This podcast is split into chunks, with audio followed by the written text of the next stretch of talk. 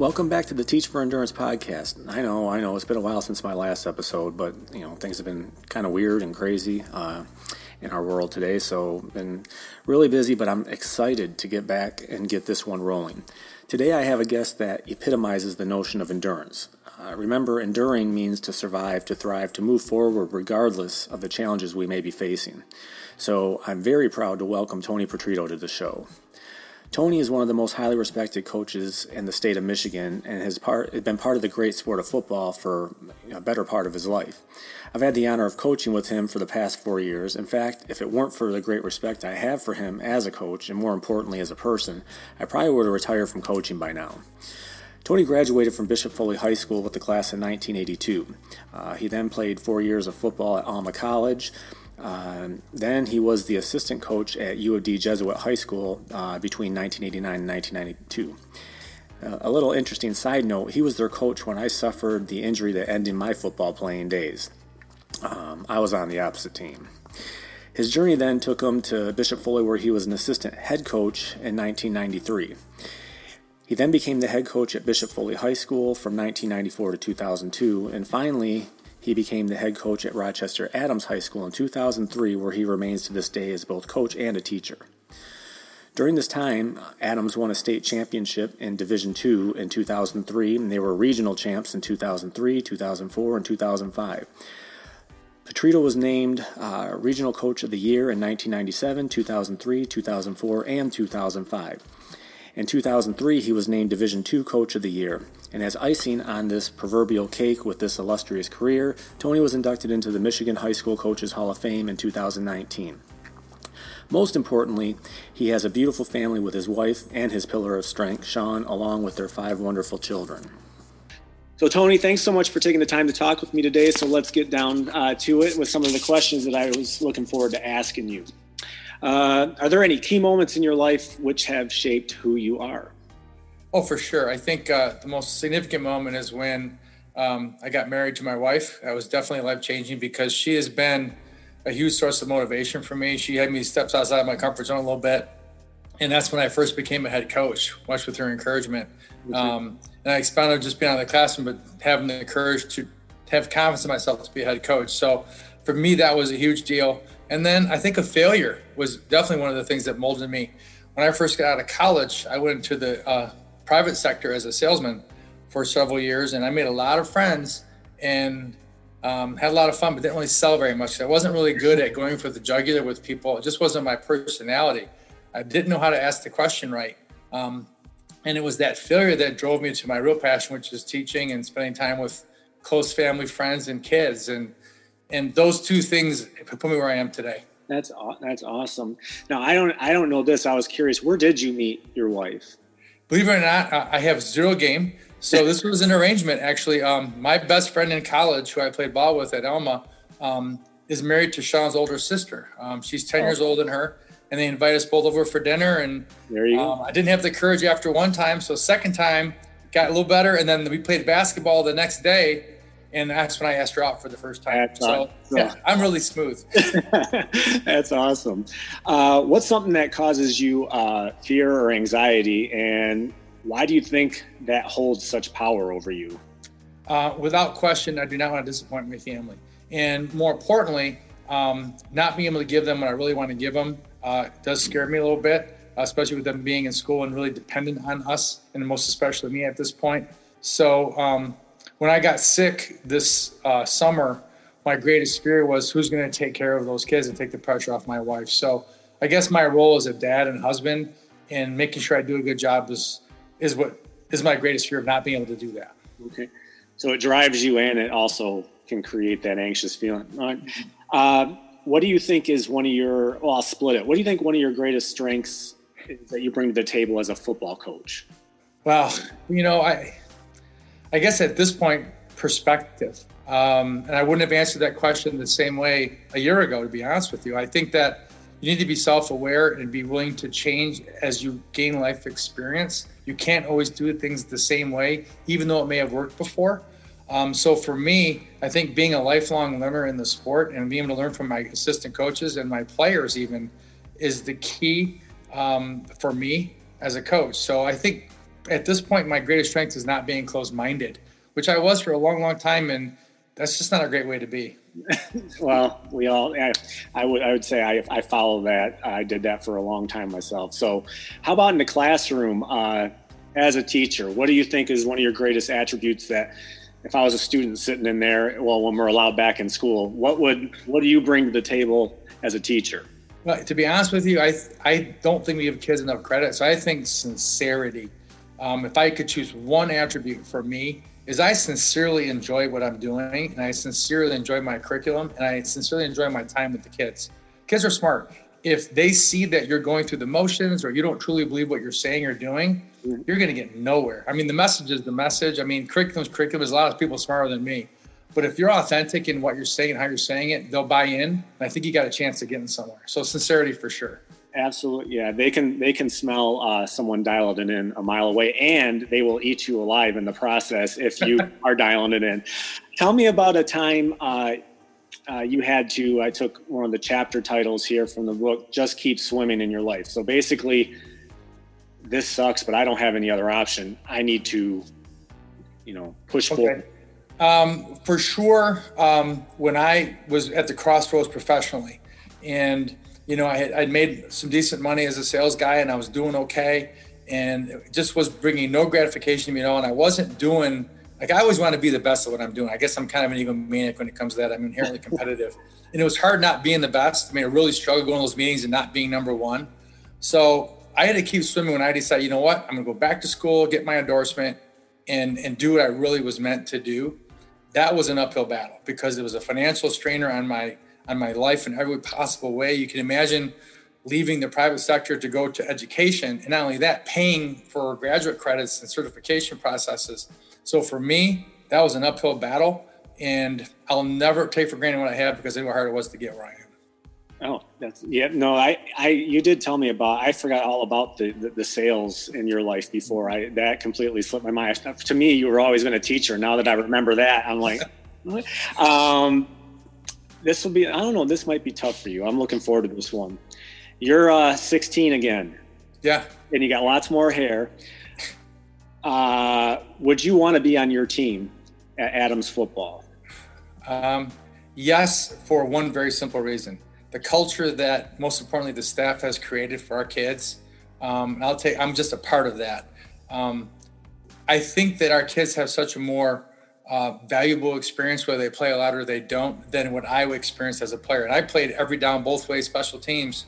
And even then, I think I would rather be on a team like ours. And I say ours meaning Coach McFarland and you and Coach Bosley and, and all the Jamie all those guys.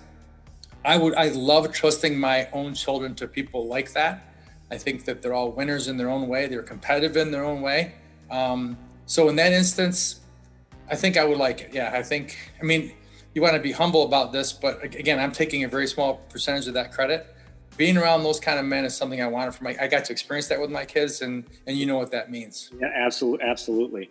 Well, I can. I mean, I would play for uh, that program because we were talking about this uh, the other night. Actually, my family and I at the dinner table, it came up, and the the characteristics of what makes up the coaching staff. That's what came up. They wanted to know what's what's Mac like, what's Tony like, what's what's Schmitty's play in this, and all that. And everyone has their there's such distinct personalities, but when it all comes together, it, it really works well. So, um, I think you already answered this one. So, but I'll ask it. Would you say? Can you remember a time in your life when you needed to expand your horizon and some, try something completely new? Uh, I think you mentioned or alluded to that with football. So, yeah. go with that. What when did you expand your football beliefs?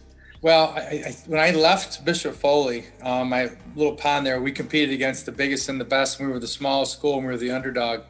And I came into a situation with all of these players and all of these resources. And um, at that time, I, I, was really, really, really strict. Like if I saw a kid in the hallway drinking a pop, I would go ballistic on them um, and say, "What are you doing? It's football season. You shouldn't be drinking pop." Um, we had to wear the same kind of socks. We had to, we, you know, it was just, I micromanaged everything about their personalities and what they did. I tried on and off the field to the point where I think it was a hindrance. We were successful because they were great players and I had a great staff. But I think over time, allowing kids to be themselves and more comfortable in their own skin has been a huge change for me. Letting go a little bit. Like We don't have to have the same socks on. We don't have to, you know, eat what you want for the most part and, and, and not micromanage everything and let kids be kids. It's more fun. It's more fun for me. I'm not fighting small battles that don't really matter that much. That's and that I would assume it takes a lot off your even though you don't know it at the time it takes a lot off your shoulders as well you know you're already busy enough but when you're worrying about what would you say those small battles yeah. it just compounds on everything else so i think i think in our life sometimes when we try to, to put too many rules for ourselves you find yourself so busy trying not to break the rules you don't accomplish anything that, um, good point so you got you got to give yourself a little bit of an out and understand the big picture that's that's a good point now, I'm going to make this one more difficult for you because I know who, well, I think I know who it would be. It cannot be your wife because we know that you love her dearly, as you should. But who is someone other than your wife that truly has earned your respect in your life and why? Well, you, know the answer. Um, you know, Mark McFarland is one of the most humble, selfless, really bright guys you ever want to meet. Um, and, I, and I think in terms of his ability to really push people and be incredibly competitive and intense, and yet still people admire and love him. They'll do anything for him. And he can actually absolutely undress a player or a student, which he doesn't really do with students too much, but a player. And at the end of the day, they know it's because he loves them and he wants them to be great. Some people that come with that edge that he has don't have that. And he has credibility because the kids know no one works harder, no one's more sincere or authentic, those those words again, than him. Um, and I really admire him for his ability to a be humble and not ever try to take praise for himself. He defers it every single time without exception, which I find rare in today's society. Uh, and his ability to really, really be himself. Like he hasn't changed for anybody, and nor will he. Um, and his ability to not compromise his standard with his players and his fellow coaches is quite admirable he is a smart guy. We call him the mad professor, McFarland, because he, he, is the smartest guy in the room at all times. At least when I'm there, he is. Uh, I think I know this one, but I'll I'll defer it to you. What is one of the greatest breakdowns you've had in your life? And you know whether you know when you exercise, I'm thinking of when you run, you're going to get injuries. Probably if you get a flat on a bike, if whatever. What's probably the biggest breakdown that you've had? Wow, that's a tough one because um, there's been several. Um, I think ultimately for me, the last year I was at uh, Bishop Foley, we were one and eight, and we, you and I have talked about this before. But it's one of the most fun years. In fact, I, I grew to love so many of those players because of how they handled the scenario and how much they loved playing the game, even though we weren't very good. Mm-hmm. And I didn't do a great job winning games with that team. Um, that was really hard to be one and eight you know me. I'm kind of nuts when it comes to that stuff. Clearly, I, I do have perspective now, but I really wanted to win. And then having to walk into an interview at Rochester Adams with a team that's been incredibly successful and have to sell strangers the idea that I was better than one and eight because I'm bigger than one and eight. Um, and that was really, really hard because we're taught to be humble, not brag. So I had to find a way to spin that, yeah. be sincere in my belief in myself, and that was a major hurdle. That is, you know, that is hard. I one of my things in coaching because we came off a season uh, this past season that wasn't anywhere near as successful as we've had. And it, what hits me is I it's not really the numbers of this of the record. It's I want the kids to enjoy being there. And in my head, this could be completely wrong, but in my head, I'm worried that unless we're winning, they're not going to want to be there with us. So I kind of put, and that's probably not even remotely accurate. They enjoy being together and so forth, but that's I hear where you're coming from because you want them to enjoy it and have fun. And well, winning seems to be a little more fun in the process. But uh, so that kind of leads into that we're almost there. You've been you, you're hanging in there with me. I will argue this to the end if you have one side to it. So I'm going to see what you say. Is perfection possible? No, I don't think it is. Um, because once it's attained, then what's what's driving you? Um, and perf- I think perfection is an ideal. I don't think it's a reality. Um, there's a lot of really close to being perfect people, but the fact that we're flawed is what makes us great. Um, that's true for teams. It's true for whether you're training for a triathlon. Um, if you if you post a personal best and you know you can never beat it, do you ever want to do another race? Yeah. Like I, I, don't necessarily. I mean, it's kind of philosophical, but I, am I'm quite aware that if you're not striving for perfection, you're really why are you doing it for one? Yeah. But it's not really attainable because I always think there's got to be a way to do it better or be better at what you do and how you do it. Absolutely. And that's the to me, I agree. I it is it, it, it, it's not if you tr- strive to reach that perfection that I don't think exists. Not only will you not have the drive, um, I think you're going to be in for a, a, rough ride because it's not there. You're always going to be trying to find. I call it what's uh, Theodore Roosevelt's quote: uh, "The uh, thief of, or comparison is the thief of joy." Yeah. So if you're looking at the team that you wish you were, or you're looking at the teacher you wish you were, or the dad you whatever, that's leading you nowhere. So, and I'm interested here because I don't know this answer. What's something that if people knew this about you, they'd understand you as a person much better? Wow. Um, I kind of wear my heart on my sleeve, so I don't think necessarily I'm an enigma to many people. Um, uh, but that's a really, really hard question. I'm trying to think of something about me that wouldn't understand and see visibly. Um, man, this is the first time you stymied me. Uh, you know what? I'll be honest. Okay, I'm really going to dig deep here for a minute. Believe it or not, part of what drives me is, is my inherent insecurity. Um, which is really hard for me to admit to mm-hmm. um, because you try to come off as confident and humble and you try to be all of these things to people but ultimately you're constantly trying i'm trying to please people and solve problems it's my nature mm-hmm. so i think some some of what drives that is my insecurity that i want people to perceive me as someone who can't do it um, i know that sounds kind of weak but i guess that's kind of a reality for me yeah that's and we all have it. And the fact that you know it shows the strength that you have to even uh, to share it. But we all have those masks whatever. And we're always wondering what other people you know think about us. That's what i i, I love sometimes about when we're coaching in high school. I always used to i tease my uh, bosley. I like having the headphones on not because i can talk to someone in the uh, in the booth but it's because i don't hear what people are saying in the stands behind me and that because it does it affects you and it and it, it can it can sting. All right uh, we're to the flip the script part and you don't have to but is there anything now that i've grilled you that you would like to ask me? Well well that's a good that's interesting. I'm going to ask you this okay? So, okay. so what drives you to swim with sharks and do all those things to put your body through hell? What's truly the intrinsic thing in you in you that okay. makes you want to challenge yourself that way? Because I don't understand uh, it. most people don't, uh, uh, including my wife, but uh, she is learning to understand when. Uh, so I just want to do as much as I can with the time that we got. It's not infinite here, what we got. We're, this isn't a sitcom and we don't get a return to syndication. You know, losing my mom when I was in eighth grade, losing my dad when I was a freshman in college, you know, I basically raised myself from eighth grade on. Um, and I saw how quickly it all can be taken away from you. So my intrinsic is I want to show my kids, my four kids, that if you want something, just go get it. And it sounds cliche, but cliches are cliche because they're actually pretty accurate. And uh, you get A to B. What you do inside that time is up to you. And I want to do is as much as I can.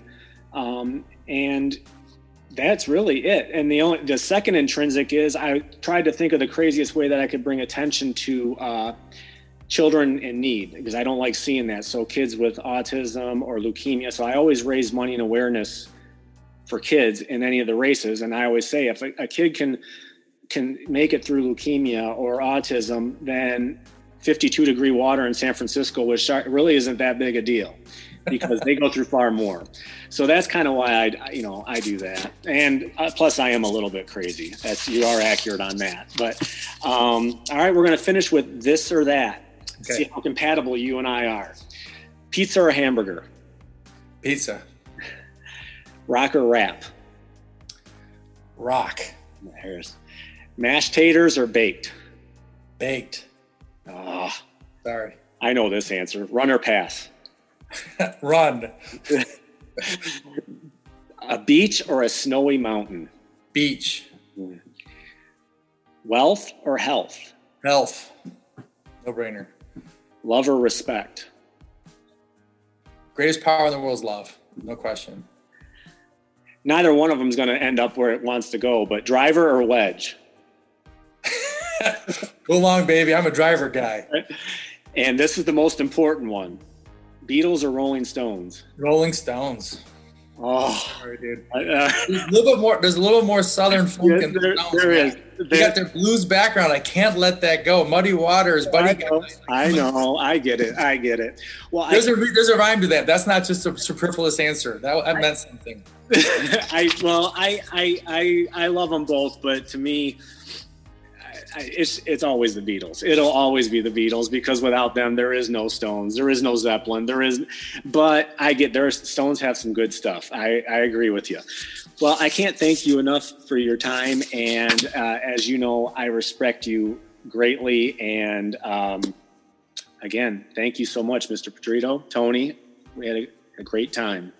Awesome. I'd do anything for you. You know that. All right. You have a wonderful day.